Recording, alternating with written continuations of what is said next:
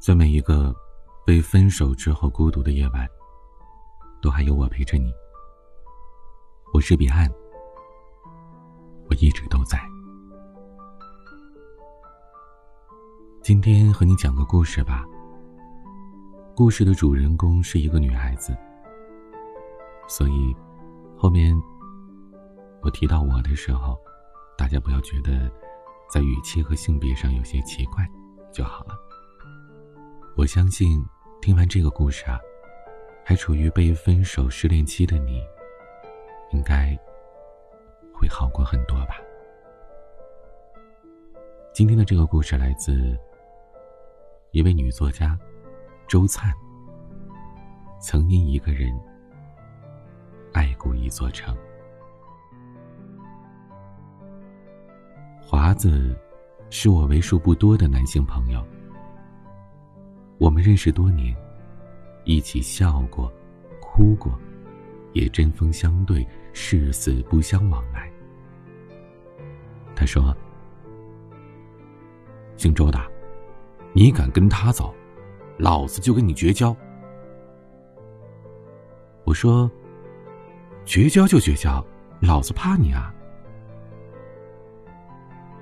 那时候，我觉得他是这个世界上最坏的人。因为他不允许我为爱献身。我说，这世界上从来没有无缘无故的爱。只要我陪着他走过最苦的日子，他就会明白我有多好的。华子却只回了我一个字：“滚。”于是，我收拾行李。滚着去了重庆，和华子所在的深圳相隔一千五百二十七公里。此后的三年，我们断了联系，只剩下朋友圈里的点赞之交。那时候的我，拥有着我最喜欢的人，有了许多的新朋友，一度忘了这个陪我走过了半个青春的少年。当时的我以为。这是成长的代价，于是我乐于失去。然而现在，我失去了我的爱人，朋友们也离我远去。在灯火辉煌的山城，我抱着路灯，又哭又笑。此时此刻，我能想到的只有华子了。我借酒撒泼，给他打了电话。华子，林川不要我了，你现在高兴了吧？华子微微的沉吟，没有我想象当中的开怀大笑。怎么回事？他说，他不想将就，说什么，只有一个一生。无法赠予一个不爱的人。那会儿他穷的连饭都吃不起的时候，怎么不说不喜欢呢？等到他有钱了，才发现不爱我。你们男人是不是都是这样啊？没钱的时候想事业，有事业了，又开始想爱情了。我只是爱一个人，所以把他的故乡当成家乡。把他的挚友当做朋友，可是最后，为什么落到这个地步呢？他重逢初恋，弃我而去，连一个为我叫屈喊冤的人都没有。你这是跟我发脾气呢？华子的声音还带着尚未睡醒的睡意。你有这资格吗？喂，我听了一怔。电视剧里不都是女主角哭的稀里哗啦的，被哭诉的男主或者男二号就会不顾一切的飞奔到她身边吗？为什么搁我这儿就剩下一个滚了呢？你当初不是滚的挺麻溜的吧？怎么着？高兴的时候想不起我？没人要了就惦记我了。在你心里，我是备胎呢，还是备胎啊？我被他堵的是说不出来一句话。滚！华子，你是我朋友。滚他妈的朋友！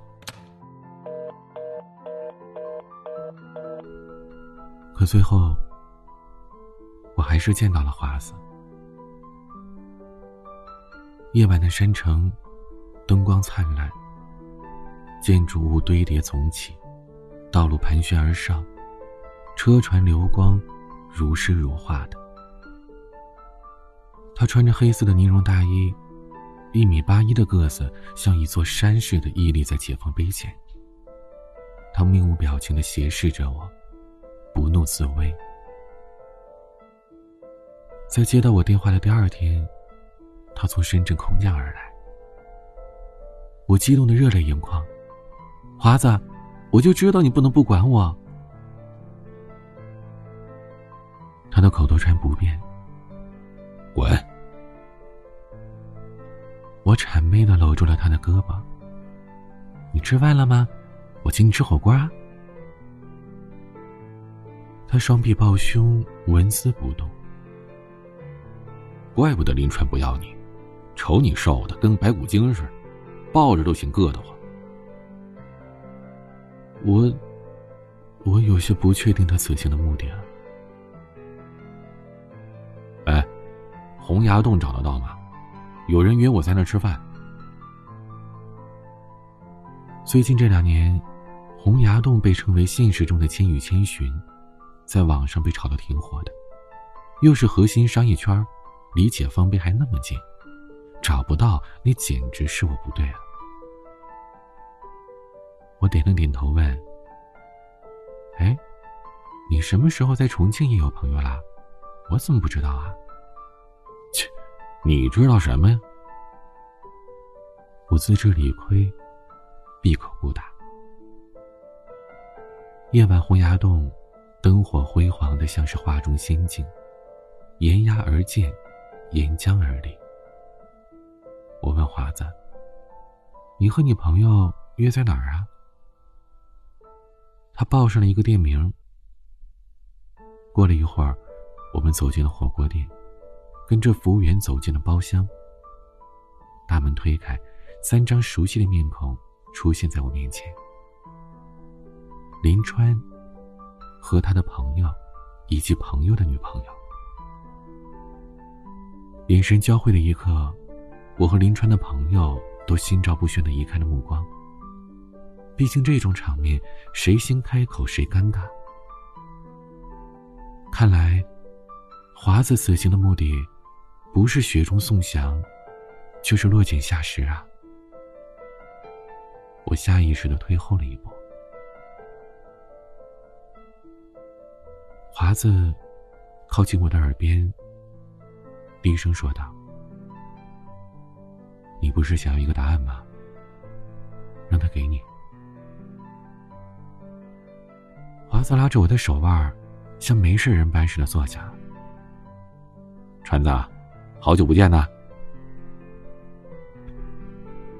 林川的眼神，并没有多尴尬，反而笑的是意味深长的。是啊，大学毕业就没见过了吧？我给大家介绍一下，这是我读大学那会儿最好的兄弟华子。我低着头，不置一词。我曾经幻想过无数次和林川重逢的场景，但无论是哪个场景，我必然都是高贵冷艳，一身矜持。而林川纵使不是痛哭流涕。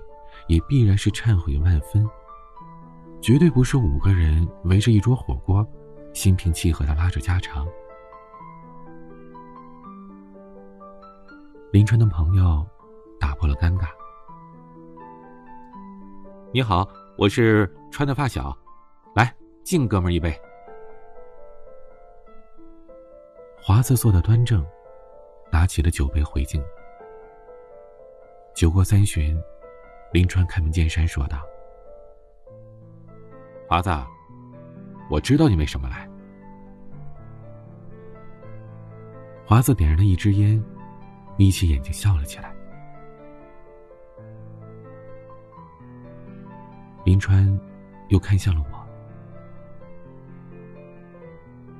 你想怎么解决？周灿，今天你是打是骂，我都认。这一桌所有人都看向了我。而我看向华子，手死死的抓着他的手腕，像是攥着最后一根稻草，固执的不肯撒手。华子心下了然，端起了酒杯，说道：“事已至此，打你骂你，都没意义。喝了这杯再说。”不行，华子。我是真不能喝，等会儿我还得去接思彤下班呢。思彤，便是他的初恋女友兼现任女友。林川说的淡然，没有半分的愧疚，而我忍不住的比较道：“以前我叫你接我，你总说忙，现在换了个人，你倒是什么空都有了。”林川闭口不答，我的目光扫向了桌上的醋瓶，突发奇想道：“你不能喝酒是吧？成，那你喝醋吧。”林川看着我，眸光忽明忽暗，似乎在确定我话里的真假。华子单手靠着我身后的椅背，看向林川，意味不明的说道：“要不要我陪你啊？”林川摆了摆手，将醋倒了满满一杯，一饮而尽。我站起身，又为他斟上了一杯。林川一言不发的看着我，端起酒杯。再次喝下，可他的朋友却急了，对我说：“灿呐，你不知道他有胃溃疡吗？这醋是酸性的，你也不怕把他喝死在这儿？”什么？胃溃疡？我怎么不知道？我跟他在一起三年，他有什么是我不知道啊？你们都心疼他，就我不心疼他是吧？林川，你自己说，这些年我哪里对不住你？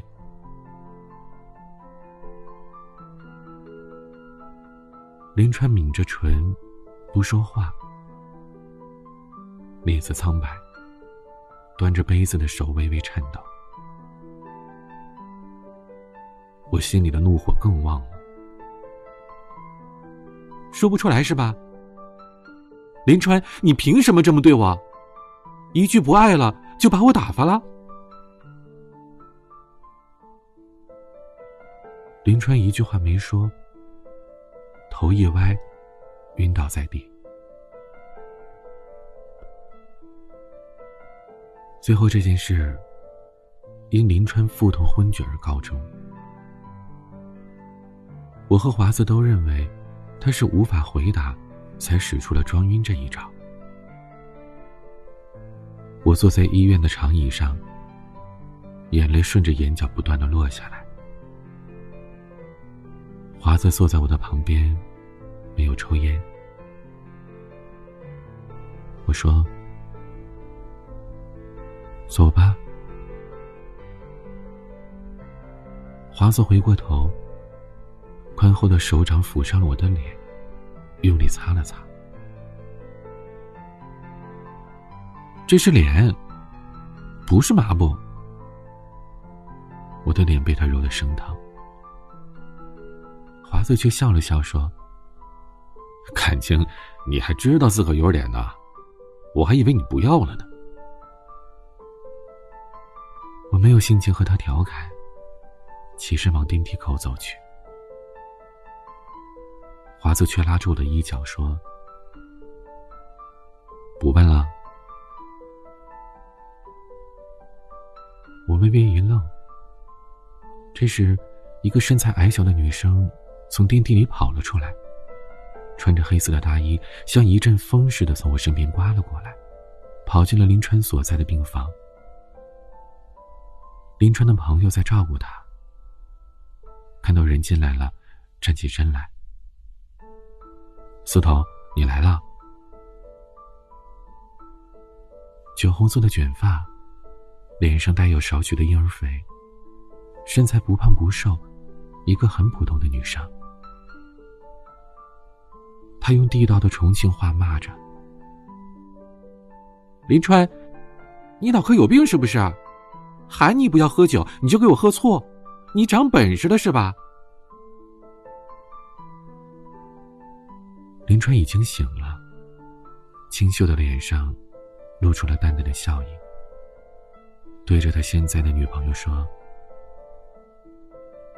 司头，对不起。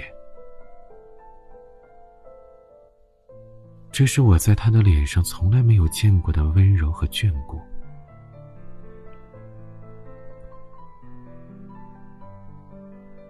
我看着病房里的一幕，微微后退了两步，说：“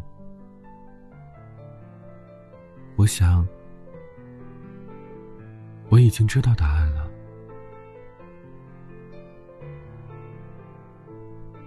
我们从医院回到我租的房子，已经是晚上十一点。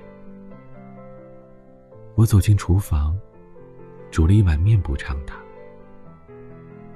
他坐在沙发上，将烟头熄灭了，说：“周菜，赶进我千里迢迢的，就是为了吃你这碗面。”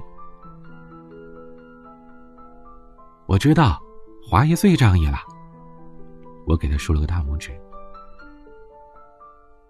华子拿起了筷子，对我说：“滚！”一碗面吃完，我走进了厨房洗碗。他靠着厨房的门口，抽着烟说：“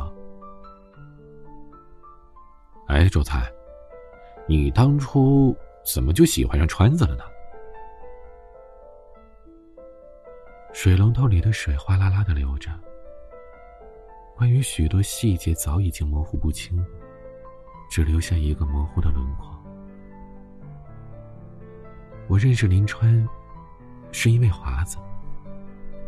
我和华子在食堂吃饭的时候，时常碰见和他同寝室的林川。大家一来二去的，就熟悉了。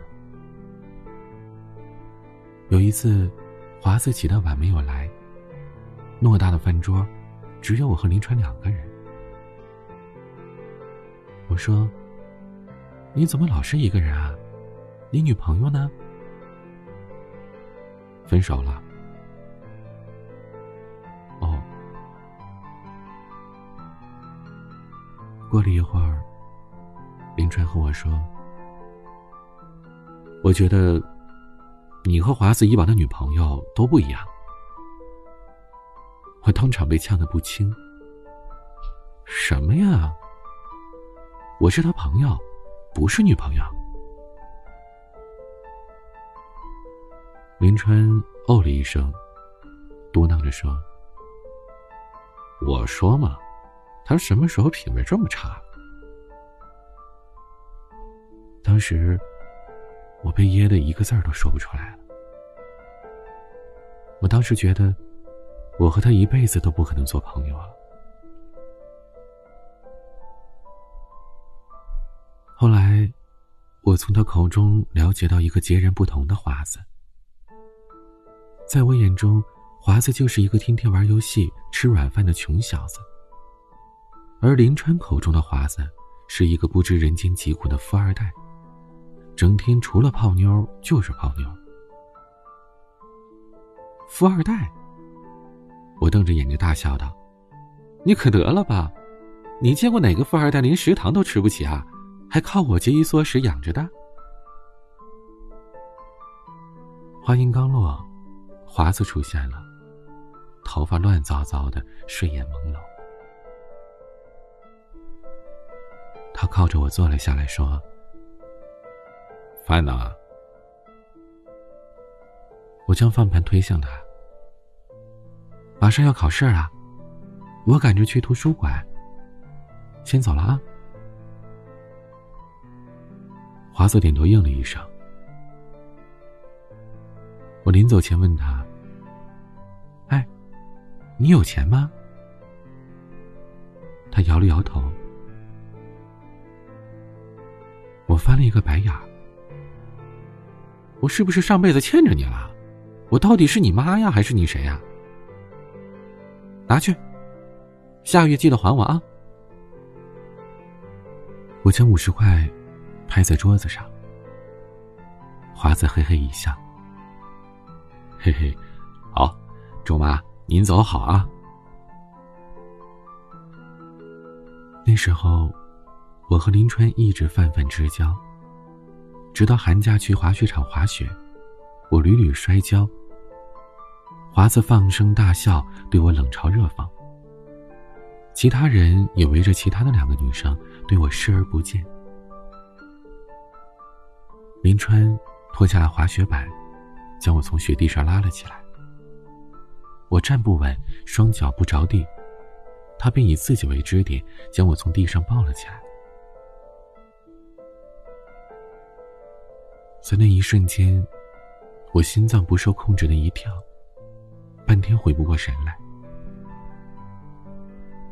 他并没有发现我的异常，一步一步的将我扶上了传送带，还指点我说：“注意，膝盖要弯下来，别怕，你要是怂了，肯定会摔跤的。”他的面容不像华子似的刚毅，白皙清秀，眼眸清澈。我想，我应该是在这个时候爱上林川的。他的体贴和温柔，都是我不断沦陷的原因。那天回去之后，我向他告白，他有些错愕，委婉的拒绝了我。可我并没有放弃，反而越挫越勇。华子不止一次的骂我犯贱。直到毕业那年，我嚷着要跟林川回重庆，华子彻底跟我撕破了脸。姓周的，你敢跟他走，老子就跟你绝交。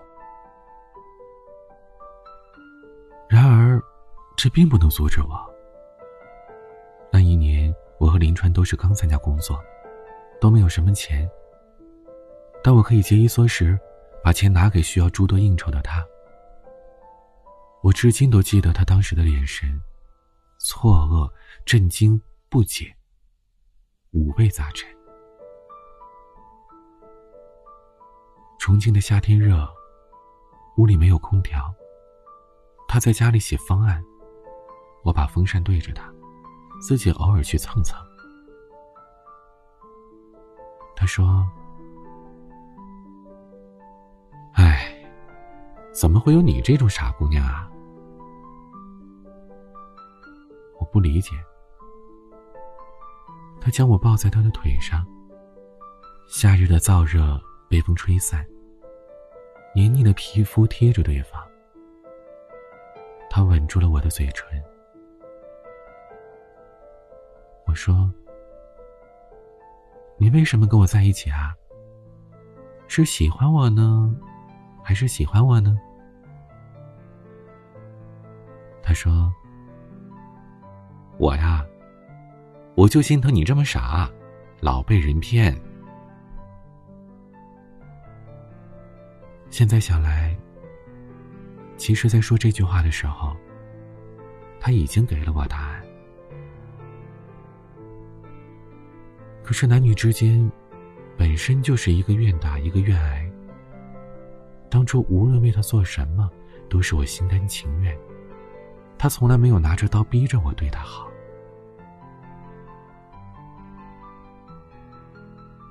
华子看着我在厨房刷碗的背影，微微沉吟了一下，随即抬步走到了我身旁。他高大的身影遮住了光，一片阴影覆盖在我的身上。俯身看着我的眼神，对我说：“周灿，为什么那时候我会那么幼稚啊？如果那时候我不是自以为是的嘲笑你，而是放下姿态将你扶起来，我们之间是不是会不一样啊？”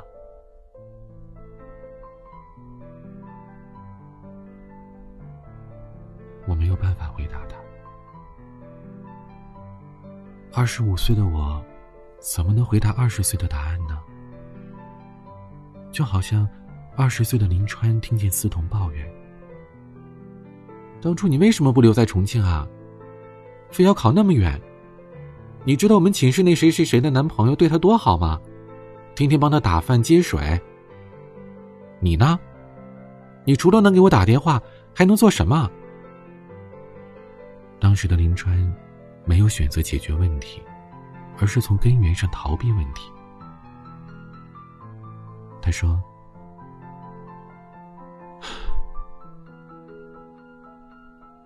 思彤，那我们分手吧。”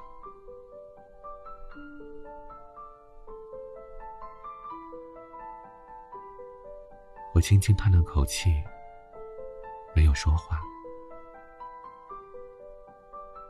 华子乌黑的眼眸像一片深沉的海。他对我说：“我在深圳这几年，交过几个女朋友，可最后都以分手告终了。时间过得越久，我越是想念过去的我们。那时候，我装没钱，天天缠着你，你就那么相信我？”你怎么就没有想过，我是找借口跟你待在一起呢？你怎么这么蠢啊？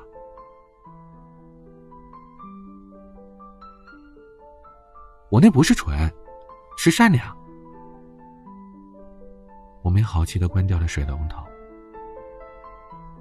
华子，你那会儿不可能喜欢我吧？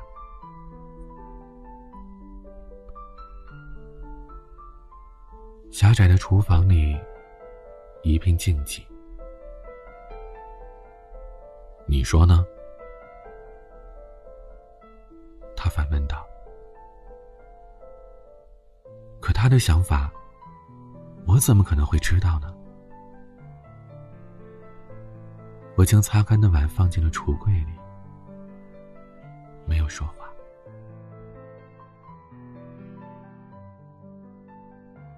第二天凌晨五点，我从床上醒来，从卧室的缝隙看去，客厅里的灯亮着。我走出房间，华子正在穿外套。看见我，他瞳孔一怔，声音低沉着说：“醒了。”我点了点头。你起来这么早干什么呀？店里还有事儿，得回去了。我想起来，他昨天跟我说过，今天早上七点半的航班。我们两个又不说话了。他走进厕所，简单的洗漱之后，走回客厅。脸上有着未干的水渍。他说：“我走了。”好。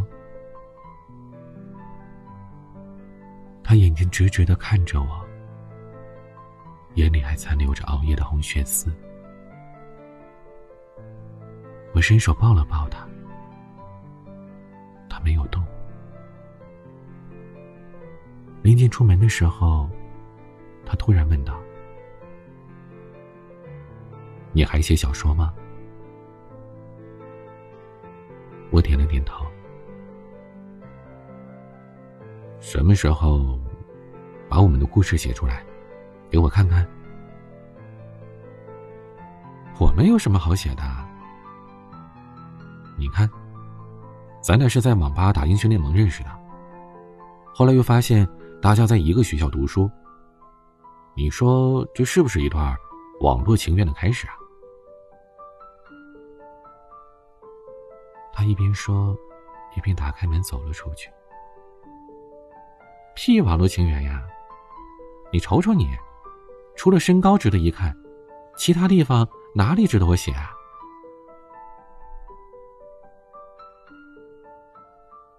他拍了拍我的肩膀。至少我在深圳，还有三间卖家用电器的商铺可以继承的，勉强也算是个富二代吧。我呸！你读书那会儿欠我几百块还没还呢。赶紧滚！他伸手揉了揉我的头发，俯身直视着我的眼睛，道：“我把一些事情想清楚了，我再来找你。”我没好气的说：“你来哪找我呀？我决定了，下个月回成都。”那我来成都找你，你找我干什么呀？我也不知道，但我有预感，我肯定会来找你。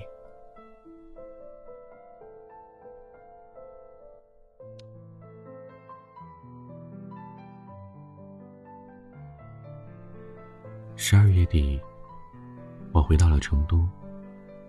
离开的时候。拍了张照片发上了微博，配的文字是：“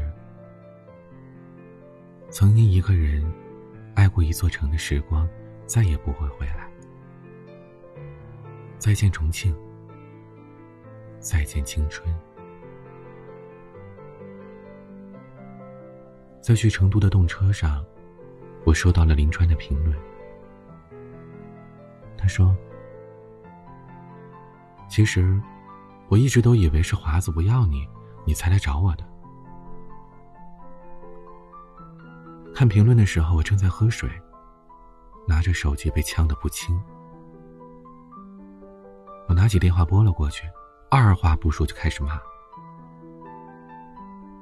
林川沉默了一会儿之后，对我说：“咱们读书那会儿。”华子每个月有两千多的生活费，天天带着我们下馆子都能剩。后来，他认识你，说钱在新交的女朋友身上用光了。结果天天在食堂碰见你俩。说实话，我从来没有相信你和华子是普通朋友，因为他看着你的时候，眼睛里是散发着光的。后来你跟我告白，死活要跟着我来重庆。我以为你是跟华子赌气，那时候我觉得跟谁在一起都一样，反正你也是利用我，到时候要分手也省事儿。原来那时候他和我在一起，并不是被我感动，也不是喜欢我，而是因为孤独。那天在火锅店，看见你跟华子一块进来，我一点都不意外。你刚跟我到重庆的时候，华子就变着法的跟我打听你的消息。最后听说咱俩在一起了，他才再也没有给我打过电话。周灿，华子说，你是他见过最好的姑娘，我也这样认为。可是，喜欢和欣赏是不能对等的。谢谢你陪我走过了那些年，以后啊，别再被别人骗了。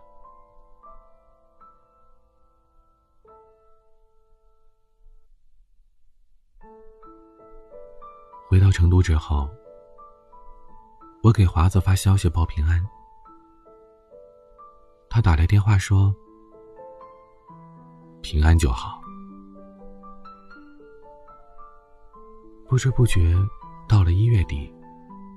因为快过年的关系，我并没有急于找工作，每天都在家里宅着。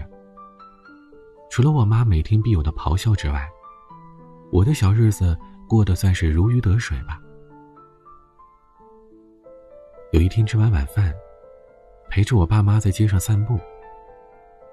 冬天昼短夜长，晚上七点，街边已然亮起了街灯。这时。华子给我打来电话，他说：“周灿，我不准备继承我家的电器铺了。”我脚步一顿，问他：“那你要干什么呀？”他答非所问的说：“哎，你还记得？”我们大学上选修课的时候，看过的一部电影吗？叫《骄阳如我》。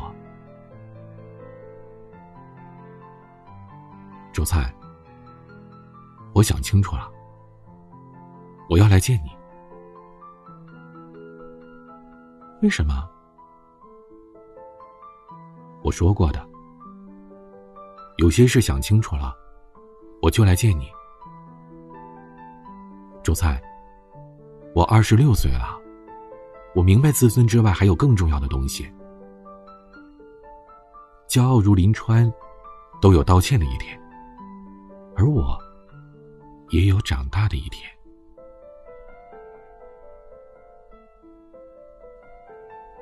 我站在原地，看着霓虹初上的城市，想起了骄阳如我的另一个名字。心灵捕手。剧情大致是一个天才青年，因为生长环境的恶劣，整日打架姿势抵抗外界，拒绝一切与爱有关的东西。后来，有一个少女爱上了他，因为自卑和自尊心，青年找尽了借口。随后，少女大哭着离他而去。他坐在机场，目睹着爱人离去。后来，在放下了幼稚和偏见之后，他开着红色的小车独自上路，带着作为男人的沉稳果断。他说：“如果教授问起工作的事情，跟他说一声，抱歉，我要去找一个少女。”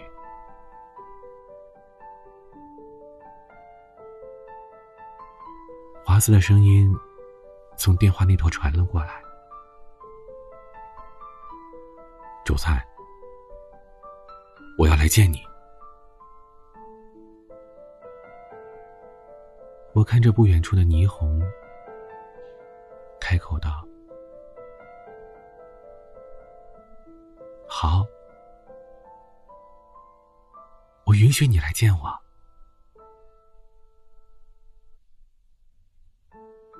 关于周灿华子和林川的故事就讲到这儿吧。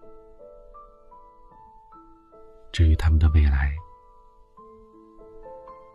我相信会是幸福的。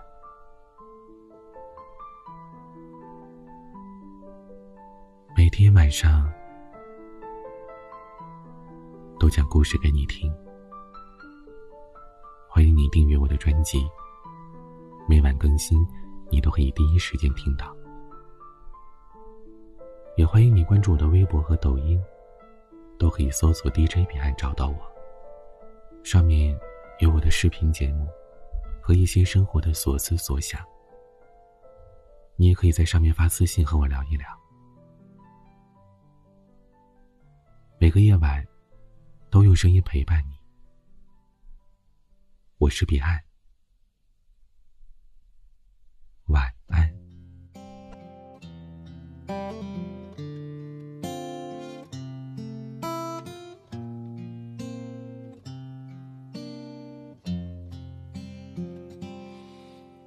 头顶的叶子把阳光荡起，投下的影子摇晃起，想着此刻若能再相遇，你会不会忘记了过去？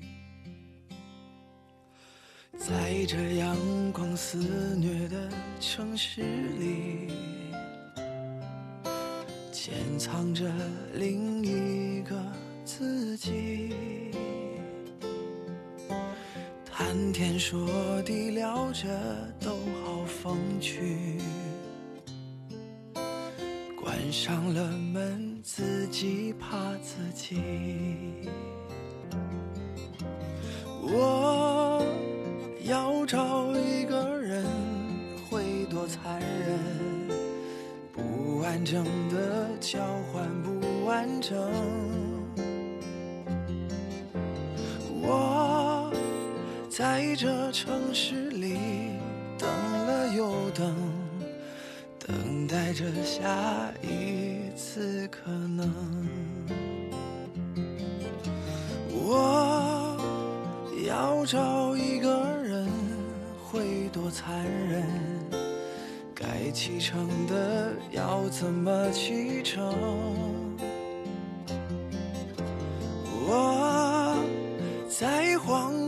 城住的安稳，等你找到下一个人。